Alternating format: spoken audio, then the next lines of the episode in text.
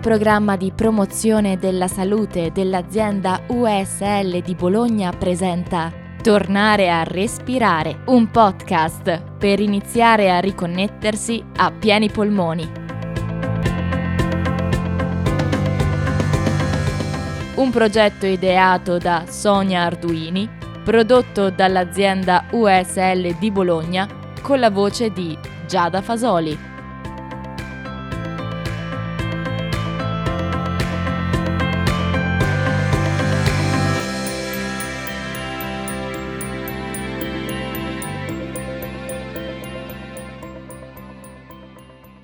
Introduzione al ping pong diaframmatico.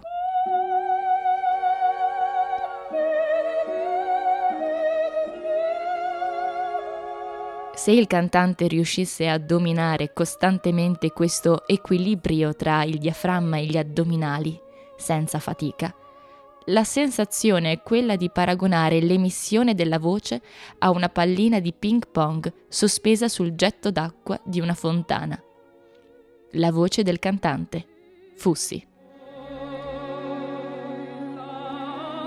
L'esercizio che ti proponiamo nel prossimo podcast è il ping pong diaframmatico. In linea generale questo esercizio può essere eseguito per 7-10 volte per fase. Ricorda che la durata degli esercizi è flessibile. È possibile che durante la pratica affiorino delle sensazioni negative anziché positive. Questo esercizio mobilizza notevolmente il diaframma in uno stato di apnea respiratoria. Indirettamente i visceri interni vengono massaggiati. Per questo motivo, per chi soffrisse di importanti disturbi gastrointestinali, potrebbe avvertire un senso di nausea o malessere. Se mai succedesse, riprova a eseguire gli esercizi con maggiore lentezza e dolcezza. Se la sensazione dovesse persistere, abbandona la pratica e dedicati ad un ascolto attivo del tuo respiro spontaneo.